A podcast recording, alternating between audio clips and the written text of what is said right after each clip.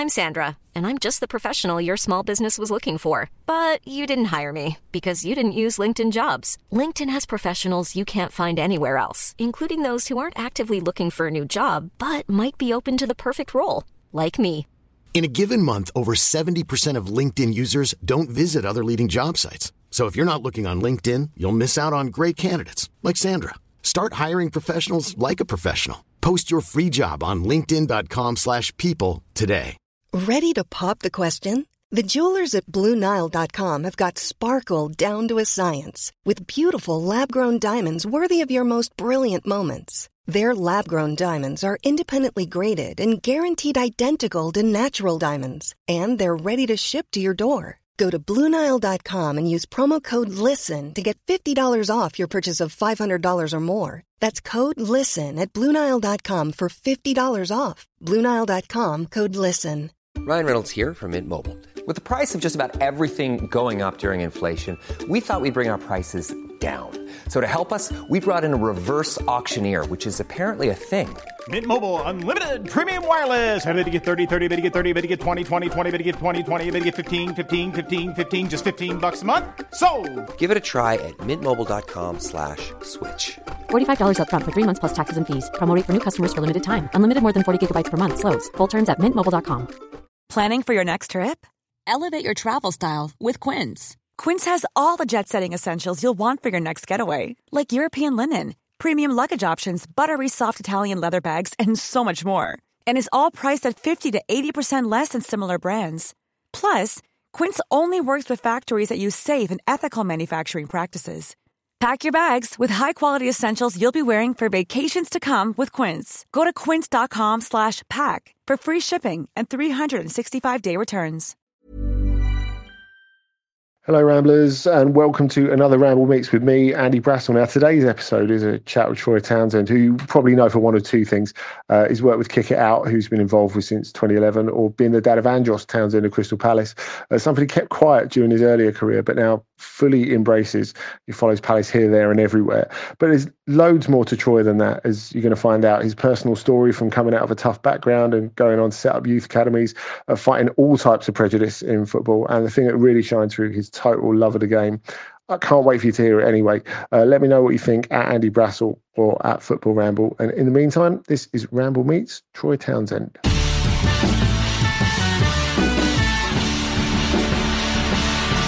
So tell us about your first memories of football as a kid. God, yeah, you're taking me back quite a long way, aren't you? I wouldn't say that. Um, um, everything has to be around two things: uh, Tottenham Hotspur Yeah. um, and Brazil. Funny enough, All right. um, I have a love of Brazil. Um, I don't know where it came from. My father's not really. He likes football, but I wouldn't say he loves football in the way that I know that I love the game and, and loved Mm. it as a youngster. So, um, I have vague memories, and this will give away my age um, of the '70 World Cup. yeah.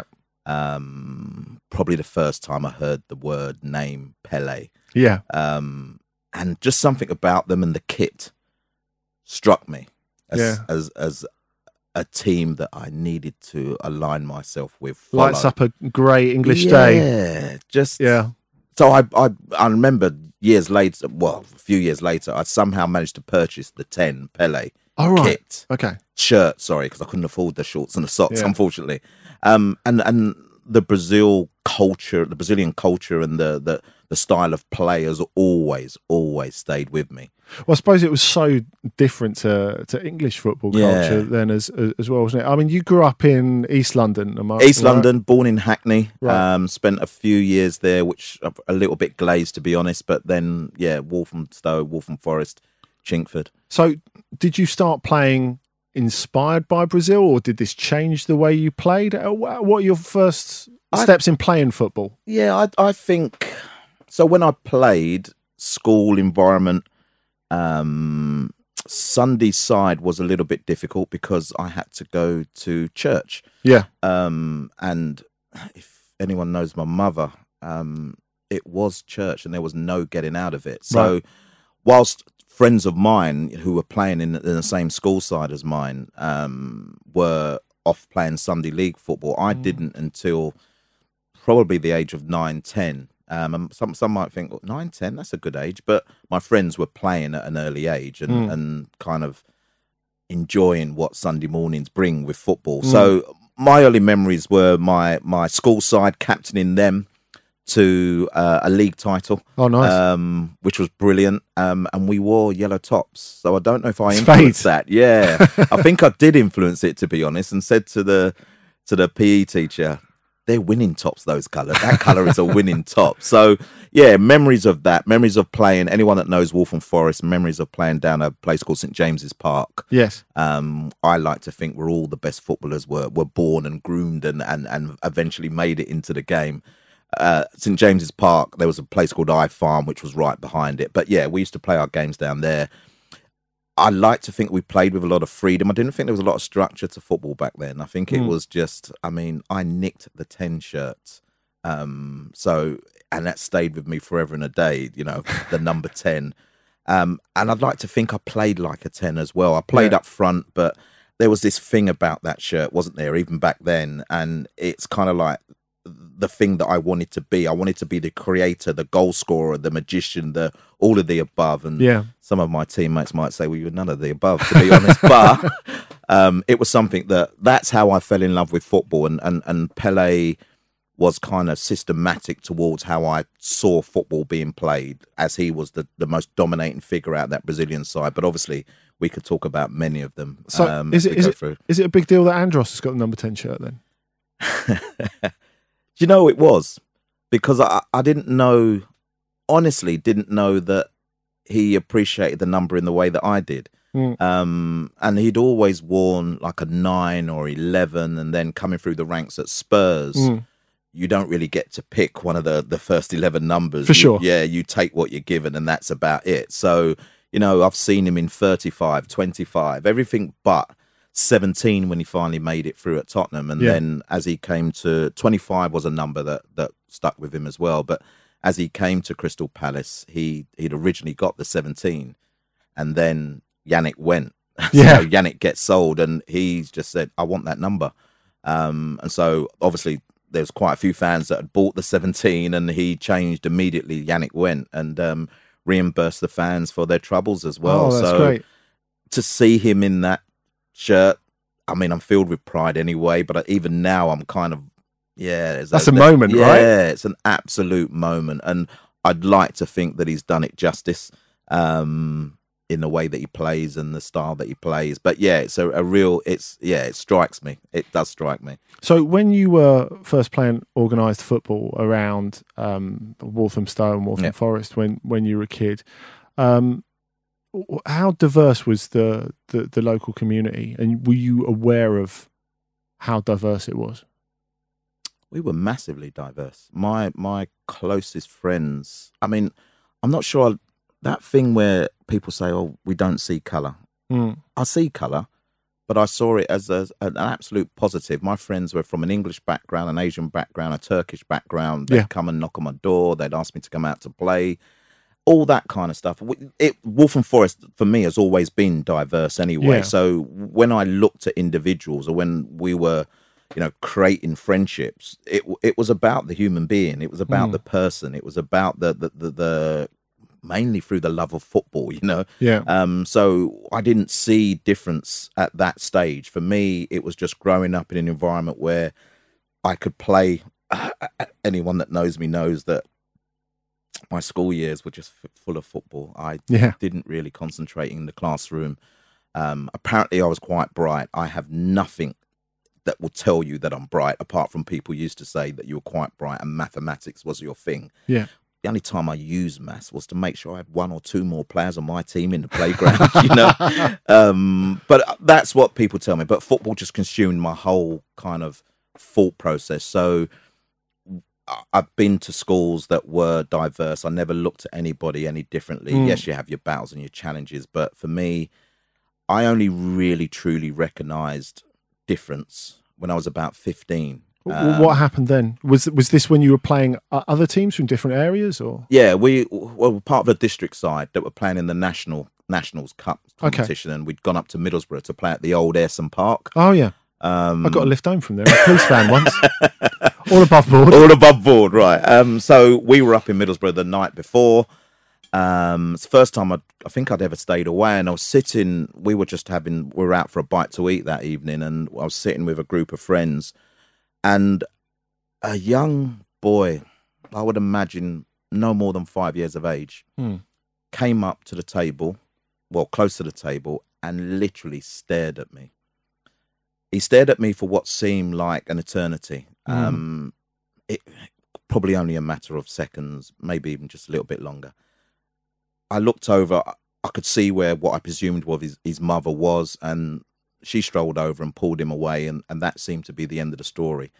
But it was more significant for me because I wondered why, out of my table of friends that had another three white players and maybe one uh, a black pl- player on there, that he chose to just stare in my direction. And then I kind of put two and 12 together and made a number, and it was because of the color of my skin. Yeah. And he, I can only presume that he'd never seen anyone like me or my friend before and just proceeded to stare in the only way that a young child can. It was, I, I was, I don't know, it's quite off putting, you know. We didn't really discuss it afterwards, but I, I looked at myself and thought it's because he thinks that I'm different to to my teammates and non-football related was a week later literally almost a week later as i finally you know scrounged up enough money to buy my mum a birthday card Mhm. um i was crossing the road and I- I don't want this you know buying your mother a birthday card should be standard Yeah. for a young lad who didn't really have any money and who was you know I was- we were struggling as a household i'm not going to deny it Hmm.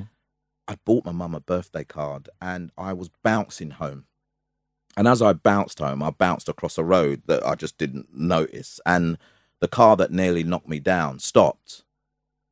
The driver got out. First thing he saw was the card, ripped the card up, and called me a black so and so. Wow. And then I thought, there was no fear in me. It was just after last week, now I really know that I'm different. And it's the first time that someone really labeled anything I could describe as racist towards me. Hmm. And it just made me consciously aware of who I was. You know, I was a young man who, as far as I was concerned, saw no difference in anybody and had a group of friends who were just like me. And I suppose it was the first time that I really kind of recognized, you know, within seven days that actually, you know, there are people that do not do not recognize the color of your skin or will use it as a as a way of of, of attacking you almost, you know. And I think from my experiences from there just led to me realizing that no matter who you are and who your group of close friends are, there'll always be someone that will have something to say or negatively say about you as a as a human being. So, do you think growing up in London, you're almost protected from that kind of stuff? Because I, I grew up in a very diverse area of South London. Yeah. And I think you're right in what you say before. It's not that kids don't recognize color, small kids don't recognize color. It's just not a big deal. Yeah. It's like in the same way as, like, you know, you're you're wearing a red top today or some Well, blue trousers or something. We'd never wear red. No, we wouldn't do that. That's too far. red, but yeah, red and blue at the same time, maybe. but it's it's something that, for example, I found that in living quite a, I, I I suppose, um, cosmopolitan existence until well, cer- certainly, or quite a mixed existence. It was only when, funnily enough, when I started to go to football, that that I noticed that that racism was a, a thing Mm, because if you're surrounded Mm. by people who are black, Turkish, Vietnamese, yeah. even if you're white, Mm. it, you're right. It- you you always think when you're a kid, you want to be like everyone else, and you do think about the things that unite you rather than the things that make make you different. So uh, really, for for me, it was. I, I went to a match between um, Wimbledon and Millwall when I was when I was twelve. I, I, I used to go to Wimbledon. I still go to Wimbledon, and um, there were some Millwall fans behind me, and I know Millwall have done some extraordinary strides in the community, and they've tried to erase a lot of bad stuff. But the fact is, there were some Millwall fans behind me um, chanting some really uh, repellent stuff about about John Fashanu, and um, I remember like, saying to my mum, like, how can uh, what, what what happened there? Mm. And she said, you know what, you, you can write. Why don't why don't why don't why don't you complain about it? And so I wrote to Millwall's chairman at the time, a guy called Reg Burr, and he wrote back to me and he's, he's like, oh, that that didn't happen. It must have been Wimbledon fans. And um, I was wow, The amount of That- that- I've heard that. and that that really, as a, as a twelve year old, that really profoundly Yeah. shocked me because growing up in diverse life, I'd never come across anything like that before. Similar, I've got a similar story. I mean, I again being a Tottenham supporter, I got into White Hart Lane, um, and I say got in because I'm not quite sure I paid. Um, as If you're in, you're in. yeah, Garth Crooks and Steve Archibald were making their debut Yeah, for Spurs, and it was me and a friend, and it was an unbelievable occasion. It's the first time that I was watching football at that level live. You know, this is my team. This is, you know, again, who's wearing the 10? It's Glenn Hoddle. So, although Crooksy and Archibald were the ones I wanted to see, Glenn Hoddle was obviously always going to be the standout fixture. yeah. Us, there was no fear going into the ground. No, no not even a thought process. I think I was is it 78, 79. So I was 13 there was no thought process that two young lads of that age were were and both black were were ever gonna be a target of any kind of abuse at all. Hmm. I was there to go and see my heroes. And I never, never have witnessed anything all the time I've been at Spurs, apart from away supporters sometimes, and we're talking Italian fans and that. But this is when I'm watching, you know, Andros. Yeah. But I, uh, a, a, a, a person that I'd coached quite a bit, Bobby Bowry, was the Mill captain of Millwall Football Club. Oh yeah, I remember him. Yeah, and I've gone to watch Millwall versus Everton, and um, Bobby's the captain of Millwall Football Club. I spent a little while at Millwall as a youngster growing up, um, Okay. so I had a kind of a little affinity with the club anyway. I remember Daniel Amokachi playing for Everton, and uh, ball gone out of play, and he's just about to take a throw when this guy belted down the stairs and hurled the most horrendous abuse at Amokachi um, about the colour of his skin and ran straight back up past me again. And all I could think of was, what does Bobby think about this? You know, he's racially abusing a, a black Everton player Yeah. as his captain, the leader of his side, is black. And all I could think of was, I wonder what Bobby. I think I left not long afterwards because I was. Many people say, "Well, why didn't you challenge it?" I was just outraged, and I couldn't believe that I was witnessing stuff like that in a ground. Um, and it's always stayed with me as well. Always stayed with me. Well, th- that's the thing, isn't it? We can talk about like racism in football, and we'll talk about the the wider picture later down the line. But um, we can talk about it as just a reflection of society. But it's not really, is it? Because the fact is, for a lot of people, the stadium is their safe space, isn't mm. it? Mm. Where you know traditionally we talk about how they can forget the worries of the nine to five and all that sort of stuff. But for a lot of people, it's somewhere where they can say whatever they think. Now, you know, whether that's telling someone to just just to f off and you know stop time wasting, or, you know, stop running down the clock while their team's losing, or something more sinister. What we're what we're talking about. This is why it's specifically a football thing, isn't it? It is. It. And I think I've said this recently. It's a place of work for Mm. the guys on the pitch, anyone on the pitch. It's a place of work, and that should be their protection area as well. You know, I wouldn't come into a place of work as we're sitting here now and, and absolutely abuse you. Yeah, You know, so why does paying your money mean that you actually are now given that voice to, to rant and rave and whatever else? I think there's a right assumed that's not there. Yeah. And I don't care what football says, and I mean at the, the hierarchy level, Mm. it does provide that platform for individuals to change immediately Mm. as they come into a culture that's quite mobbish, Mm. um, that has, you know, uh, a rivalry aspect to it. No matter what clubs you're playing against, it's still a rivalry because you want your club to win three points rather than the opposition. And for some, it turns them into this crazed human being. For some, I've seen people not watch football matches, rather turn their back on on this spectacle, and and basically look up and and challenge the very nature of the opposition. Yeah. To whatever they're going to challenge. Like You the know, people who just look at the away fans. yeah, come example. on, Yeah, come yeah, on. Yeah. I think myself, we've just scored. What what are you not interested? Yeah. And and so that's not that's just a fuggery thing, you know. But Hmm. ultimately, the, the stadia allows that to flourish. And obviously, that will flourish in different ways with some people because, as far as they're concerned, I've got a great opportunity here to target a few of the, the opposition based on the colour of their skin. How has your experience of um, racism in the game and in the stadium changed since the 80s. I mean, like I said, for, for me, I sort of, it was the first time I really became aware of racism. And to me, it was shocking when I uh, read Paul Canoville's book Yeah. back in, in, in 2007, because I guess I started following football at, at so I started going to football regularly a couple of years after he was at his peak, so sort of late 80s. And I was reading the book and thinking, did this really happen? Like a couple of years before I went, and you know, but I I do remember, you- you know, you go back and you analyze it. It's stuff you don't really get as a kid. I remember like people like Paul Davis, Howard Gayle, Yeah. talking about when uh, like people would make just I guess casually racist jokes, and if they didn't laugh along, they were told they had a had a chip on the Had a chip on shoulder. the shoulder, that attitude. e- exactly. Yeah, yeah, yeah. When you were in the Palace Academy, how much of that was around you? As a, No, I as was oblivious to it. Right. I was. I- I've got to be honest, and it, and it's not. I was What, oblivious. it didn't happen, or were you oblivious? I don't. I don't believe anything happened. Right. If you want me to be honest, I Right. was there totally focused on trying to be a better player, trying to, you know, trying to live my dream. I thought I was Mm. living the dream anyway because I didn't know that actually they could get rid of you. So I thought that you could just go play, and all of a sudden someone would see me on TV. So.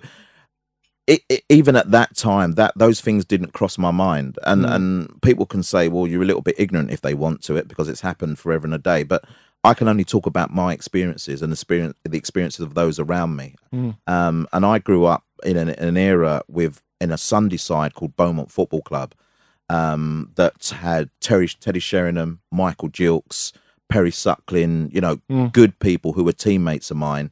Um, Jimmy Carter, who I don't think I don't believe we experienced anything as a group of players. Right. Um, and as we all drifted off into into the academy environment, definitely know what we never spoke about. Vince Hilaire, who you know used to come back down to the club, and all Vince spoke about was the positives. Yeah. You know the the the fact that he's come from this little old Sunday club from East London and is now a professional footballer at Crystal Palace, and it was something for all of us to look up to. You know, someone who we could go. The vision was we wanted to be like Vince. He he didn't tell us the stories that I now know of some of the times that he was travelling away and, and some of the abuse that he received. Mm. And actually, why would he impart that on a group of young players who actually want to live the dream, not be put off by the dream? You know, so uh, like you said, you kind of reflect later on down the, down the line and go back to a period of time when you now start to know that things were really tough Yeah. um, and really tough, obviously, for people that look like me, as that we try to make it up, you know, make it into the game as the first generation of. So all of a sudden, my heroes started to be, you know, your Cyril Regises, your Laurie Cunninghams, your your Brendan Batsons, your Clyde Bests. I knew Yeah. all these people. And then as you, you educate yourself a little bit, don't you? And then all of a sudden you realize that to achieve their dream, they had to go through what they had to go through. And, and I suppose that was the kind of stuff that started to empower me more. So you've always had that mentorish side to you, I, I, suppose, haven't you? And you've always wanted to put back in into your community. Um, you've uh, been in non-league management. You're you're at Ridgeway Rovers, and then you then you got on and and, and set up your academy. that- There were tough times before then, Andy. Tell me. I, I- you know, you. I'm smiling at some of the stuff that you've. I'm pleased you've done your research, but I'm smiling at some of the stuff that you say because they were the good times. Right. They were the times of um, giving back to the game. But before I gave back to the game, I struggled with my own well-being because Because you didn't make it as a player. because I didn't make it. I that's all I was ever good at. I don't think I took my exams or even went back to know what Hmm. my poor results were because I knew they were poor because I wasn't dedicated to that. I was dedicated to football. And then someone, a couple of people made made a decision that shocked me. You know, you're not Hmm. good enough. and you're not prepared for it at that age, I suppose. I wasn't prepared and I struggled. I had no parental support. Hmm. Uh, and I don't, at the time, it didn't bother me. You know, I was, I was free. I was a young man with a bag who was going to play football, pair of boots, that's it. Hmm. I didn't realize the impact and the influence of your parents or those that love you, how they can help you through this journey. And, and I don't hold it against my parents, but I wish they were there now. Hmm. So when you get bad news, who did I tell the bad news to? Absolutely no one. Um, I had my older brother. Absolutely not. I just just didn't go to training the next day because I wasn't allowed. Um, and that had a massive detrimental impact on on me as a person because Right. football was now being taken away from me. So now I had to search for football. Your friends know that you're almost good enough and they expect you to be good enough to make it. Hmm. Then when they hear on the grapevine, because it definitely wasn't from me, I don't think Troy is there anymore. Now you're going back from, and I'm going to say this, particularly in my time, my era, you had hero status. Mm. You know, you were playing in an academy environment. You were deemed to be the best in your school, in your, one of the best in your area. Yeah. So when that's no more, that's a massive struggle. Did your friends and peers know how to approach that with you? No, because I didn't want them to. I didn't want to be around them. I didn't want to share what I thought was bad news Mm. because everyone knew that Troy wasn't in the classroom half the time. Mm. Everyone knew that when it was in the playground, there'd be one dominant player in that playground. And if he lost, he'd be absolutely peed off, by the way. so I didn't want to share the negative stuff with anybody. And I, I got to admit, I think I had more than enough years of finding finding other people to almost ah, what's the to understand Troy Townsend in a different Right. way. So I went with I had a friend who again talented footballer was never going to make it because he smoked and drinked Mm. was never going to but boy what a talent he was Mm. But he got himself into no good that was all his life was about and actually I thought to myself is that the next best thing to being revered in football was to be amongst a group of people who are actually on the the road the road to ruin probably in their life as young people and that's what I did I became a follower I captained my school side. I captained my, my my my school sides all the way through. I was a prominent player throughout my district years. But I wanted to feel that kind of almost love in a different way. So it's not just about the enjoyment of playing football; it's about the status. Yeah, but I'd lost the status. Yeah. So all of a sudden now I start to hang around with people doing the wrong things in the wrong places at the wrong times. You know, So how do you get from that point to that point where you do start to become a sort of community cornerstone? because I got threatened. Right. I got threatened, and and in being threatened, someone was going to disfigure my face. Right. and I'm not no hero. Um, I think that turned my life around. You know, I was on the road to to. I, I keep saying when I talk that actually I'm quite fortunate to be standing in front of you Mm. because if that person decided I'm not going to listen to a word that you're saying, I'm just going to do the act. I'm not sure I'd be sitting here in front of you, Andy. So Mm. I kind of realized that if I don't buck up, if I don't get myself back on track, and there's only me that was doing this, Mm. I, I don't know where I would have ended up, to be totally honest. So the only thing I was ever good at was football. The only thing that I ever loved was football. So I had to spin it round and become that community person that you're talking about um, through trying to coach, then through identifying players who are very similar to me, who lack support, lack guidance, lack parental kind of real drive in this game, and then try and provide that through my own academy. Mm. Um, first of all, through Ridgeway Rovers. My, my eldest son was at Ridgeway, and I, I often thought I don't want to get involved, but you know, when you see things, you think, oh, I've got to, and they asked me to coach, and I formed my own academy from there, and players came from all over everywhere. And to be honest with you, the best years of my coaching life was seeing, you know, nine year olds, and then that some of them stayed with me from eight all the way through to eighteen Wow. and ah, just watching them flow and seeing them as friends now some 10 12 years later shows me that what i was doing was right you know? And i'd almost wish that i had someone that could have influenced me in that way because they might have been able to to to put me back on the straight and narrow if they saw me straying. I thought i was doing the right things and i thought i was dedicated enough to football that it was going to be an easy decision for somebody but obviously there were a few things missing that I didn't have that guidance and I didn't have that father figure, so I know how important it is. So when you talk about that that guidance, when you go from coaching to being the father of first Curtis and Yeah. uh, uh, and then Andros, how did that affect you both in, in, in the way that you looked out for them in a football sense and as a, as a parent? Uh, You've got to learn lessons, haven't you? You've got to learn lessons from your own experiences. You've also not the pressure side of it.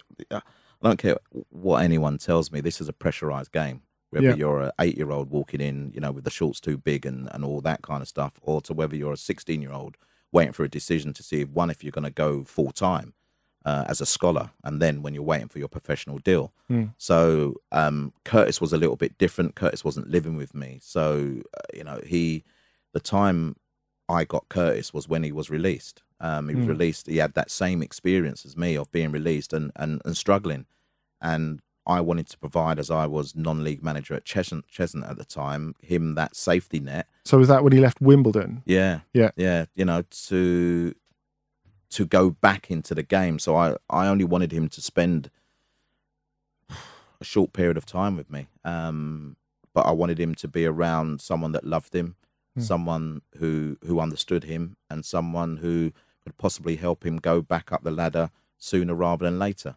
Um, you know, as an as a 17, 18 year old, there was still very much time on his hands.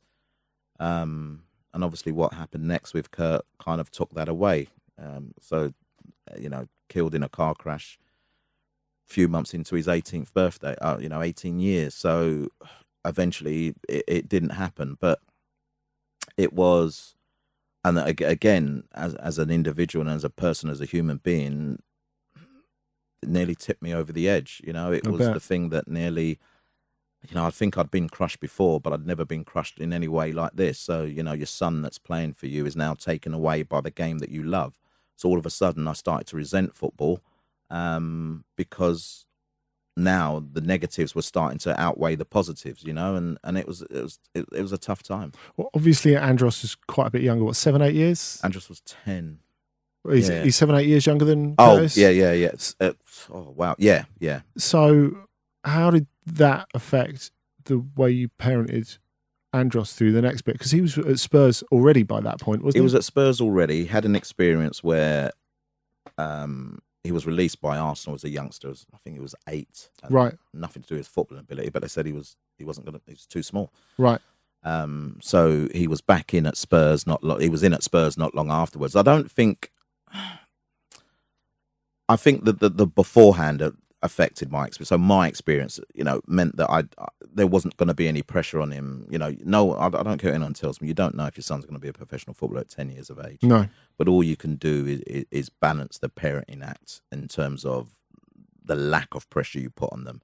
You know, it's my missus that used to take him to training and to games most of the time because I was doing, you know, my academy and, and other stuff Yeah.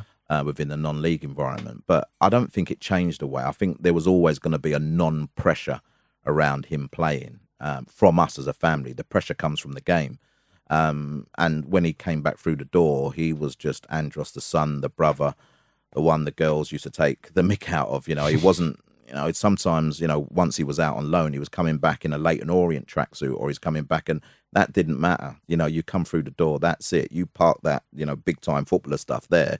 You come back in the house, and I think that's the way that you have because football can be far too consuming, and I Yeah. think that's what I made it at my time far too consuming. Um, and I think you have to have that balance where let's appreciate that the heart they these young people are human beings as well. And when are they allowed to be young and to grow in a, in a sense? So the family have to provide that. And I think I'm not saying we're perfect, but I think we've done it quite well. Of course, a lot of people know you from your work with Kick It Out. So, in the second part, that's what we're going to talk about.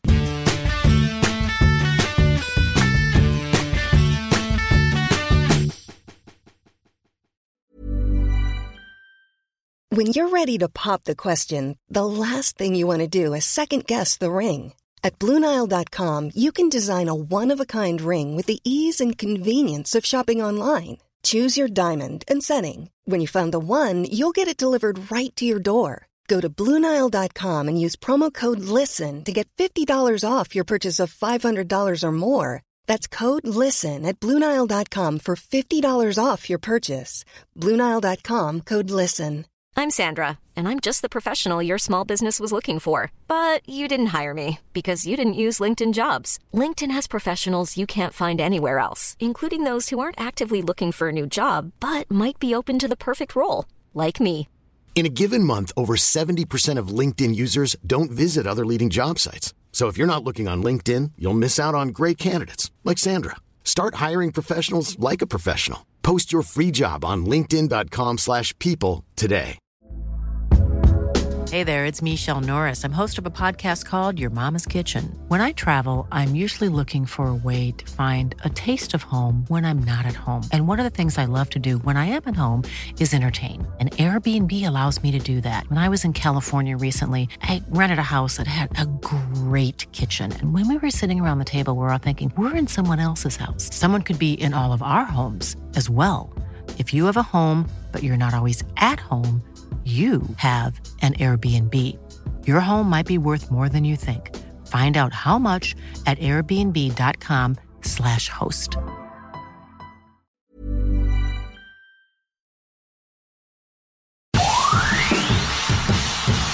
So you began to volunteer with Kick It Out in 2011. What inspired you to do that?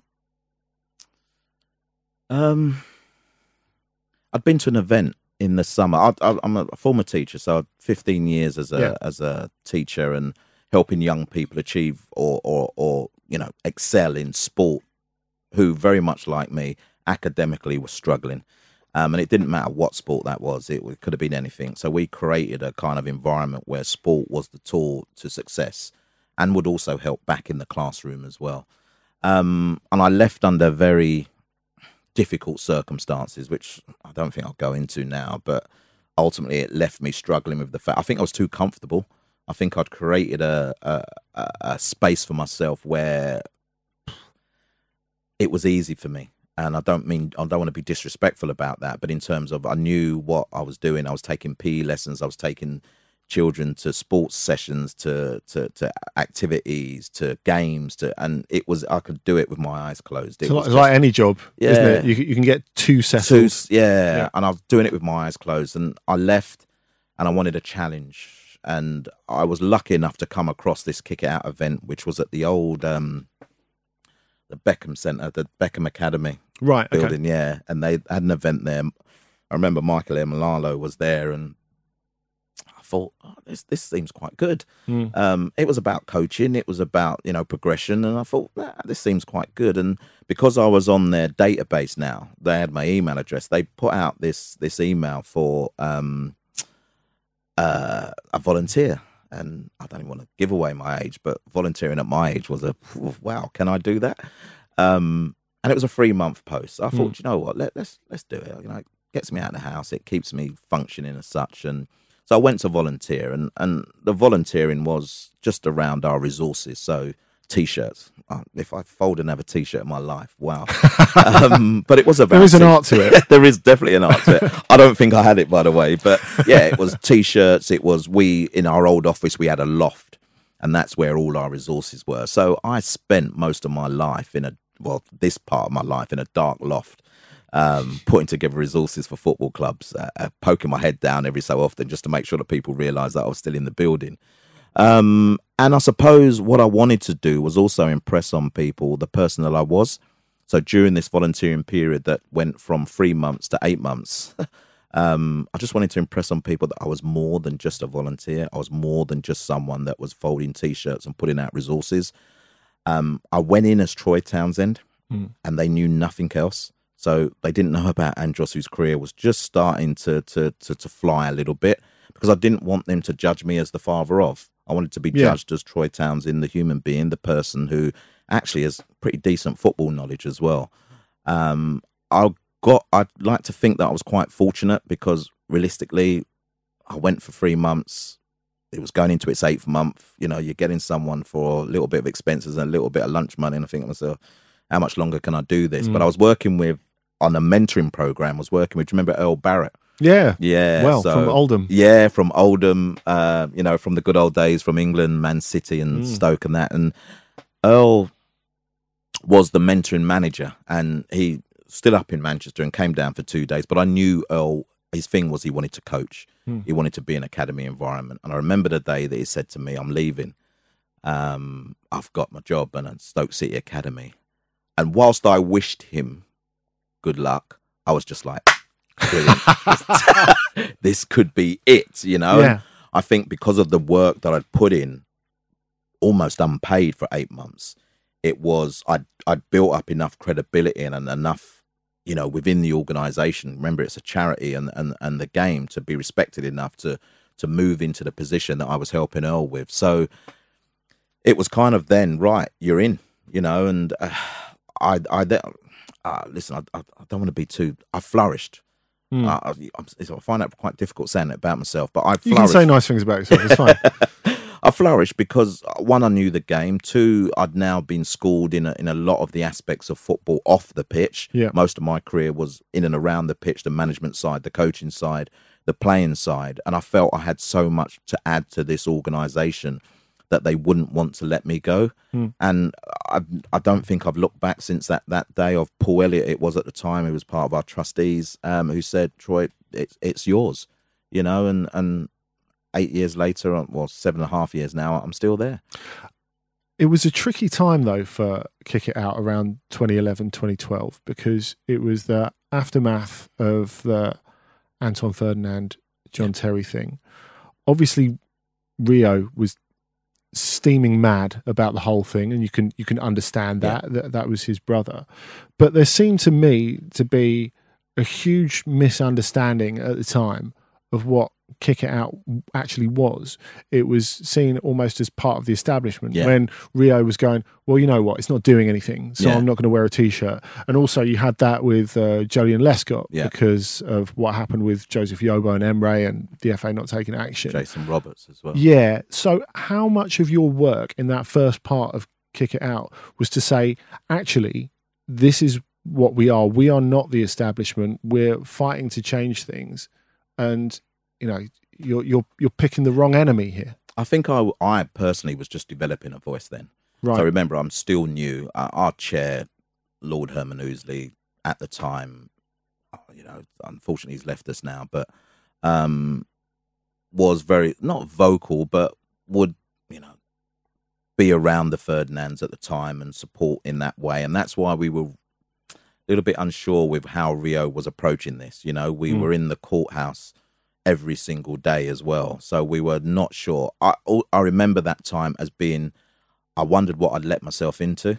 Um, it was a massively difficult time. Um, you know, you don't switch on Sky Sports because all we're doing is reading that we're getting battered everywhere. Yeah. Um, and I don't think we were prepared for that. And I don't think we had a small, much smaller team than what we have now. Well, it's So an organisation back then with a pretty small budget, wasn't it? budget is ridiculous. I think the budget is still ridiculous, if you want me to be totally honest, Yeah. in terms of what we do and our outreach. But yeah, no one really knew what we did. And it wasn't till Sky Sports, I remember Sky Sports putting out kind of like what our funding stream was and, and what we were doing for our funding that a lot of people start to say, oh, wow, is, is that all they get? Is that, you know, and is Mm. that all their, their, their workforce? And that was the day that you could start all of a sudden pick your head up a little bit and go, oh, people are starting to understand now that one, we're not a part of the the, the, the authorities in this game, Mm. so we can't sanction people, and two, we are working on very very limited resources. And I think that day onwards, we started to puff out our chest a little bit and Yeah. go, right, okay, we we've come out from the fire. And I never forget Garth Crooks, who obviously was a trustee as well, who came in on a Friday when there was a lot of doom and gloom and just told us to stop working. Come on, we're going to go for a drink. That might seem like, oh, that's a regular occurrence on a Friday evening, isn't it? Well, it wasn't for us. It's not. Garth just said, let's forget our troubles. Let's go down and let's enjoy each other. And then we went out for a couple of hours and just had a drink down a local pub. And it was special because, one, because he was concerned enough about us. And two, I think we all kind of then grew in our own company, you know, because uh, I can't explain enough how difficult that period of time was and how working for this organization then become a real weight on our shoulders rather than the what I tend to think was I joined there for a reason to help to help make change Mm. and it became a real weight and I have the, the few people that you have to thank during that period of time and Garth definitely was one of them.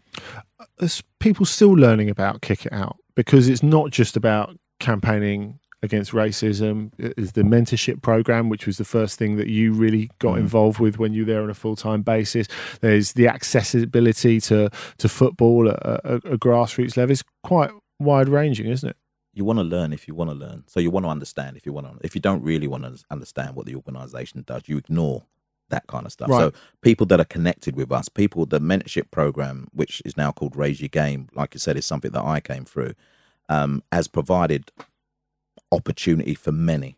You know, when I was trying to get into the game, if I was given the opportunity or the mentoring by the amount of people that we have mentor for us now, I would have been in the game a long, long time ago. Hmm. Um, and a lot of people who work for us, you know, not work for us, sorry, the media side of things and coaching, if they had what we now provide back in their day, maybe their first level entry into the game, you know, from whatever angle would have been different. So, but you've got to want to know that. So when Mm. we get criticized now, it's through lack of knowledge, it's through Yeah. lack of appreciation and understanding on what we do. And if you don't want to understand it, then you don't, you know, you just close the door on it, don't you? So, yes, there is still that. There are still many that would never understand what we do, but that's because they won't want to take time to understand either. Um, and no matter I can, you know, I can go out and talk and have a members of staff, but we impact right across the game, from the professional level right down to the grassroots level, and, what I call grassroots, not what many call grassroots. Mm. Grassroots for me is the person who's got a bag of balls, has not got a facility, but can put it down in a park and generate, you know, young people coming towards them as their Yeah. first stages. That's grassroots for me. It's not organised football. It, it it's getting out there. All the balls might not look the same. You might have not have many cones, and actually you haven't got bibs that are the same colour. Yeah. that's grassroots football for me. Um, that's where it starts anyway. So you either want to understand or you don't want to understand. And I think too many times the people that criticise us actually don't want to delve into the fact that I didn't know they did that. Oh, I didn't know they did that as Right. well. We stretch ourselves. I'm not going to deny that in terms of you know the finance we have and the work output, but I wouldn't want us to lose any of the space that we're in because I think it's vital with what we're doing. and you're involved at all levels, as you say, but you do go in, do you spend a lot of your time going into Premier League clubs and talking to players and talking about how they can express themselves, how they can express themselves as adults in, Yeah, in, yeah. In, in some cases. How difficult is it to earn the trust of modern Premier League footballers? Um, it's footballers right across the board. So you know, it's football league footballers. It, it's the young academy players. I think when you're genuine, when you have an appreciation and understanding of what people are going through, uh, when you can tell the odd story or two as well, that, Sure. that makes them reckon, oh, actually, he understands what. can see themselves in it. yeah, Right. you know, and without naming a player this week, I was sat down with a player for over two hours. And, you know, some people say, well, if you want to stay, you can stay, but you won't have long. We sat down for two hours and we're, we're talking about impact. I, you know, first things first, I don't think people generally feel that players are impacted by some of the stuff that happens to them. Mm. So their first thought is not to ask, how are you? You know, are you okay? Are you handling this okay? And I think when you have that approach, straight away they'll go, oh, they're not worried about anything. They're worried about me. What you mean? Because the the sense still exists that if you're a professional footballer, of course everything's okay. Yeah, exactly. Because you're a professional footballer. Yeah. Now maybe I'm a little bit blessed on that score because Mm. I've I'm the father of a professional footballer. So actually, does that mean that you know what approach to take? Eh, But for me, it's that's just a, a human nature thing. First of all, Mm. to ask someone, "Are you okay?" You know, a big incident has happened. You know, and they want to talk about fining systems, banning this, that. No, no, no. Let's talk about the individual first. Mm. Are you okay? Then you open up your topics of conversation from there. And like I say, I sat down for two hours, like real deep conversation with a player that wasn't ready to leave the room because actually you can appreciate and understand the kind of conversation that's been brought to the table. So as as mental health and focus on mental health become more and more part of your work since 2011, then Yeah. Listen, you're talking to someone that has suffered and I think still continues to suffer on that score as well. right? Um, so again, that acknowledgement of what I've been through, I can relay that at times. Sometimes within myself, I don't even know if I'm controlling it or not. You know, I don't know. Good days, bad days, in different days, periods of time. They're very much in my thought process all the time. but I think I can see someone that's struggling, and I think I don't know. I I never knew if I could help people, and all of a sudden I feel that sometimes you know I put some messages out, and people align to the messages, and they say, "Oh, great post," you know, social media post or whatever else. Then then I realise that maybe I'm not a good talker, but actually when I write it down, my thoughts down on on in black and white, there's more people here that acknowledge it than that ignore it, and I think. I don't think we appreciate the mental well-being of individuals enough um, because that aspect again, this game apparently is so everyone in the game is so wealthy Mm. that they can buy their way out of the the, the mental well being aspect Mm. when actually they're just as human as as the rest of us, and it will impact them in the same way. Or the thought that a lot of us have that money will solve all your problems. Mu- Well, mm, exactly, and uh, is is that? And I'm going to use the term ignorance bit again. You know, you either you're either ignorant to it or you can align to it, and I think far too many are ignorant to it because they feel that you know the more your wealth, the happier you will be, the richer you become, Mm. and the fact that your problems stay somewhere down the road and they never approach and attack you. Mm. You know, and uh, I've seen far too many incidents incidents where unfortunately that that's not the case, and I think anyone you know who, who's had those experiences will be happy and willing to talk up about them and tell them that it's not. So when you look at, we have to say, in, increasing amount of racist incidents in in British football at, at, the moment. Do you think we've become a little complacent about the existence of racism in English football, particularly, especially as we see it, like the problems of other countries in Europe? Do you think we thought we'd cracked it? No. I'm not saying. Do you think? Do you think we'd cracked it? No, no, no, no, I'm, no, I'm saying yeah. society generally. Do you think there are people out there who thought, thought we'd cracked it and that didn't apply to us? No, I think there's people that just thought it didn't exist. So it's not even Mm. cracking it, it's just that it didn't exist. Or we're not like the 70s and 80s when, you know, we Mm. could see fans and, and the, the, we could hear the chanting. You know, it never went away. It just wasn't reported in the same way. And there was other things for, you know, people to focus their attention on, you know. The, and this is how I use as an example. Do you remember that iconic image of John Barnes, 1988, backflicking that banana off a football pitch? It's on the front of uh, Out of His Skin by Dave Hill, isn't it? There you go. Yeah. Goodison Park. My educational sessions originally, I always said, I'm so glad we're not back in that place. Mm. You know, a banana being thrown on a football pitch at a black player. Everyone knows the connotation behind that. John dealt with it in his own unique way and continued to Mm. flourish in the in the game. This is where I think how far, or maybe not how far, we've come here. 30 years later, 2018, uh, end of November, there's a banana again at the Emirates, um, thrown at Aubameyang after he scored. Mm. That's that's racism. That's Yeah. racism in your face. Every report that came out about that incident was of a missile being thrown on a football pitch. Right. Was of you know, I don't even think they called it a banana. It's just a missile. When the gentleman that threw it on the pitch was charged, uh, he wasn't charged around any kind of racial connotation. So actually, we've failed to call it out for what it was.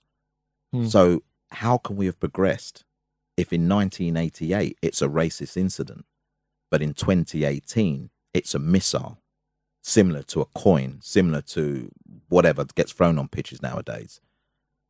If we're not going to call racism for what it is, then we're trying to again sweep the issue under the carpet. Yeah. And there's many people in the the industry, the journalist industry, say to me, "Ah, Troy, there's legal reasons." And I always say, "Well, it's funny that legal reasons always pop up for racism." Mm. But when someone runs on the pitch and lamps Jack Grealish, horrendous as what it is, we can call it for what it is. Mm. It, it is what it is, and Mm. we all appreciate, it, and we all, you know, want to make sure we stamp that out. Yeah. So, do we really want to stamp out racism if we're not going to call it and identify it as it is? And by the way, the people making these decisions, have they ever experienced or have they ever spoken to a black player to Mm. say, what did that banana mean to you? So, how, you know, and I'm being critical of kick it out here, if you want to say, how Mm. much work have we done in 25, 26 years Mm. that says, you know, the acknowledgement of, of what that incident was is clear for everyone to see. So if football's hiding the fact, how can we then judge other people that don't see it? I mean, it is happening more and more, though. Uh, that that is at least, I would say, even recognised by the the mainstream media with what happened with Sterling, what happened with uh, Mohamed Salah uh, at West Ham, some of the stuff that not just Wilfried Zaha but other players get get online. Yeah. I mean, how much of this do you think is people being emboldened by the anonymity of social media? And do you think do you think the environment post referendum has affected it? Has emboldened people to come out with stuff that maybe they wouldn't have felt they could come out with before? We we have a problem in this country anyway, don't we? And that problem is that six letter word Brexit. And I think that has quite rightly, like you've said, has empowered people to to have ownership again. You know, this is our country. Mm. This is, you know, and if you don't look, sound, act like someone who apparently comes from this country, um, then you are alienated and ostracized. Mm. So, in that sense, that and coupled with the now the power of social media that enables prime ministers, that enables you know uh, people to people of high positions to spout derogatory terms, language, you know, homophobic language, racist language, sexist language, and have no accountability without nuance, without reference. Yeah, then of course people are going to pick up on that. Mm. If it's all right for them, it's got to be great for us. Mm. You know, uh, in my sessions, I, I, I pull up all these tweets that have these these these racial stereotones around it, and the room is disgusted that these people can exist and ultimately, we don't know if they're in there. Everyone says, oh, well, actually, they're hiding behind social media. But are they in our stadiums? Do we know if these people are entering our stadiums? Do we know if maybe they are calling this out in stadiums? So uh, we have a new threat. That social media is a new threat. It wasn't around in in the eighties, the nineties, but it's a new threat. In a way, is it is it kind of worse because, like, say if, say if you're a player, for example, receiving that sort of thing. I mean, before, however bad it might have been, it's you and them. You come home, you close the door, you're with your family, and you can forget all about it. Whereas now, you come in, you close the door, you turn on your phone, and it's in your front room. Well, Tammy Abraham said after getting racially abused uh, after missing a penalty in the European Super Cup yeah. final, said it didn't bother him. Yeah, it's not. I don't care. Not really engaged with all that stuff. And quite rightly, we've seen him prosper, prosper and grow, haven't yes. we? But it bothered his mum. Mm. She found out it's on, you know, it's on Sky Sports. Yeah. It, it, people are talking about it. So, and she asked the question, why are people talking about you like that? Mm. Why are they against you because of the color of your skin? You only missed a penalty. Is it? Does it mean that you are the target of racial abuse? And for me, there's no shutting off from it because ultimately, if you say I ignore it, someone close to you is going to be impacted by it. So it has this bigger feel. Troy Deeney shut off his comments on Instagram, mm. but actually people still see it, and it's a worrying kind of time now that these social media companies are not acting, and, and, and for me, will not act on the very nature of the, the, what I call hate speech, hate crime. There's no sense of responsibility not about it on Facebook or Twitter. But yet they put no. something out the other day where they're not going to, you know, as the election gets closer, we're going to this and we're going to that. Mm. So actually, they can act. And I think everyone, we're not fooled anymore. Of course, they can act mm. if they really want to. I suppose the other side of that, though, is Raheem Sterling, who's emerged more than more uh, uh, than one of England's premier footballers, more than one of Europe's premier footballers. He's an important societal figure now because he's used social media on the other side to say, right, I'm not having this. Mm. I'm not being treated like this. I mean, could a figure like Raheem have even existed pre social media in the way that he expresses himself publicly? Probably not, but I think players are now realizing their own power. Mm. I think before that power has almost been taken away by, from the player by press officers, by whatever. You know, no, you don't talk up about this. You, you, you know, keep it quiet. We don't want to bring anything back. We don't want to alienate yeah. fan bases. We don't want challenges. But now all of a sudden, so, social media can be used in a, in a way that that expresses the players' opinions, thoughts, and feelings as well yes, Raheem has used it amazingly well, you know, and, and, and quite rightly has become a figure now. Listen, I don't want to lump everything onto Raheem Sterling because mm. I don't think that's fair. Um, but what I do feel is that players now have platforms where they can discuss their their thoughts and opinions and and and you know, we're trying to bring them closer to fans. This thing about social media was actually bringing the play, players closer to fans. Now sometimes they just make comment and and you know are drawn away from the fan because mm. of how much abuse they do receive. But the more we can have a Raheem Sterling talking up, a Paul Pogba, you know, Danny's Danny Rose is not on Twitter, but every time I hear Danny speak, particularly on this subject, he's so powerful mm. because he's been hurt by it on more than one occasion. So yes, it's right that we talk about Raheem Sterling because he can talk more on social media, but a Danny Rose is just for me mm. is just as powerful in the way that he speaks, and his is is is uncut. You know, Troy Deeney. You know, the more we can get our players influencing people because they have that influence, don't mm. they? Um, listen, I don't think we're ever going to eradicate it. Let's be serious. Mm. It's, it's in society and that, but we could do better in in monitoring it and measuring it and making sure that our our, our product on the football field is not affected by incidents um, that we're seeing. And let's not forget this as well. Two things. England Bulgaria should not have been completed as a football match. Mm. Should not have been completed. Why? Because after the second step of the protocol was initiated, UEFA's own protocol that gives you three chances to racially abuse someone, by the way, they should have been pulled off in the second half. Not England's decision, the decision of the officials.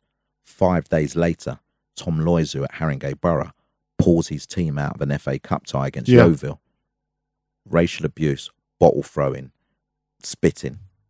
You know, uh, uh, that game has been replayed and Haringey have lost. I was at the replay, mm. the, the, the replayed game, and Haringey lost, and Yeovil were the better side, no doubt.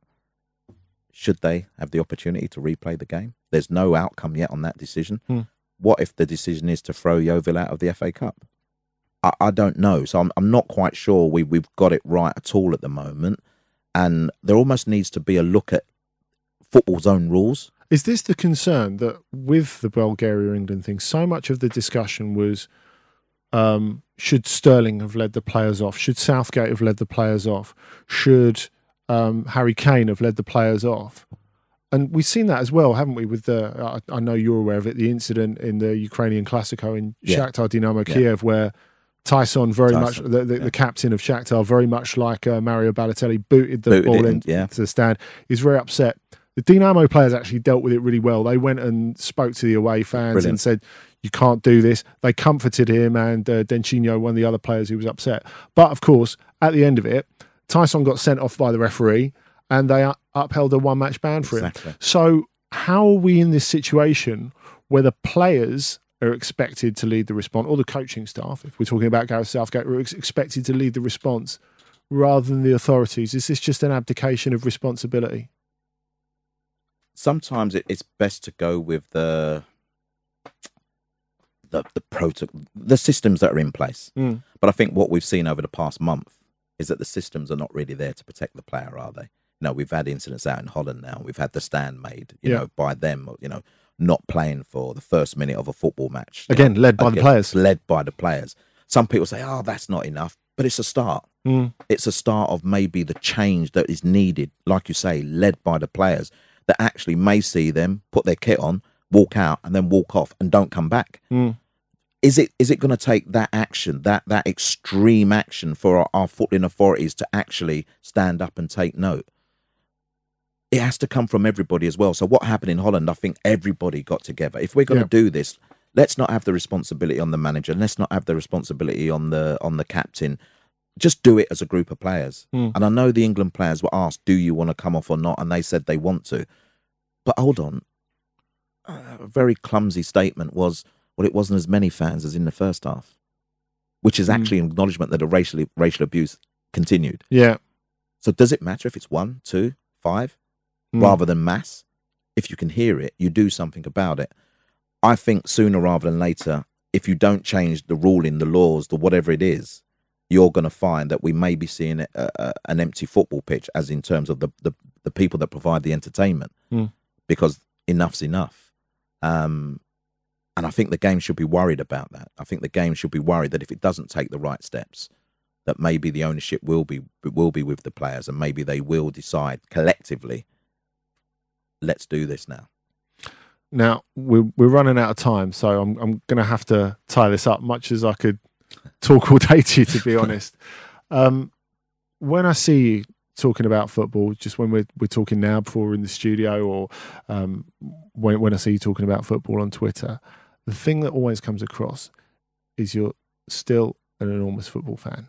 Now you've been through it in so many different ways. You've been through it uh, as a player, as a coach, as a parent, working behind the scenes in the game now.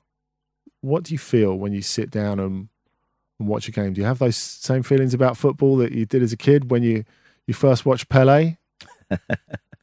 Listen, I love the game. I used the word love earlier. I, I, I uh, there's few things that can occupy my mind than football. Yeah, your kids and and, and that. And Hmm. but uh, you know, I, although I see the horrible nature of the game, you know, from, from through my eyes, through the work that I do, I see the impact of the work that we do, and then so tomorrow I go to Burnley. what a journey that is, by the way. But I'm going in anticipation, in nervousness, but also in enjoyment, in in in frustration, no doubt, at certain periods of time. Yeah. But also the fact that I've got someone on that football pitch that I I love watching play. Mm. Absolutely love watching play, and you know all the critical part of it from the outside world can be what it what it can. I love watching my son play football. Is it a better feeling watching him play than it was you playing yourself?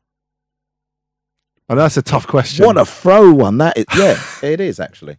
Yeah. I loved playing football. I did, of course, I did, but I didn't get past that level that then earned me, you know, made me sign on the dotted line and give me a professional deal. The the glory of the pleasure of watching him play is is any parent will tell you is unbelievable. You know, it's something that I wanted to achieve and couldn't. Something he has achieved in representing his country. You know, how could I forget the game against Montenegro? You know, the Mm. day that he scored. You know, how can I forget being at the Etihad last year and watching that volley, which I couldn't even track the ball, but watching that go in the back of the net. I mean, if that was on a VHS tape, you would have worn it out by now, right? you, you can't get worn out on a on a iPad or anything like that. Perfect. No, yeah. Um, just you know, there's enough memories for me.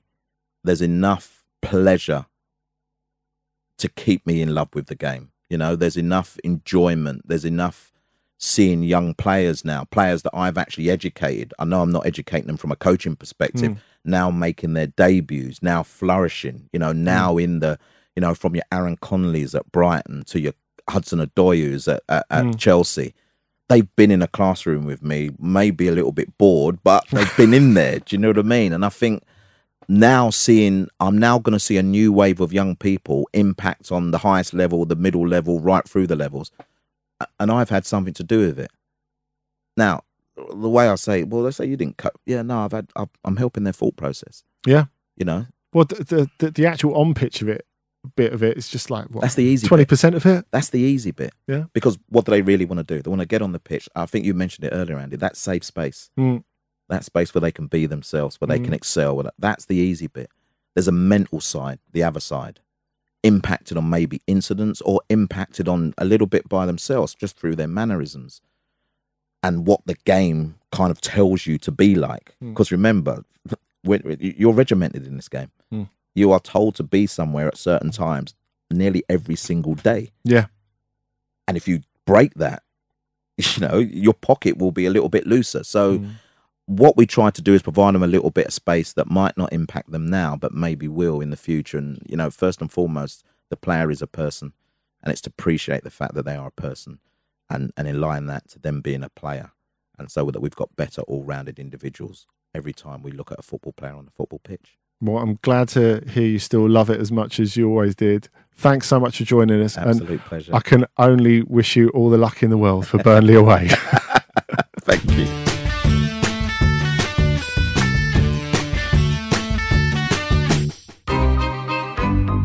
This was a Stakhanov production. Small details are big surfaces. Tight corners are odd shapes. Flat, rounded, textured, or tall. Whatever your next project, there's a spray paint pattern that's just right. Because Rust-Oleum Custom Spray 5 in 1 gives you control with five different spray patterns. so you can tackle nooks, crannies, edges, and curves without worrying about drips, runs, uneven coverage, or anything else. Custom Spray 5 in 1, only from Rust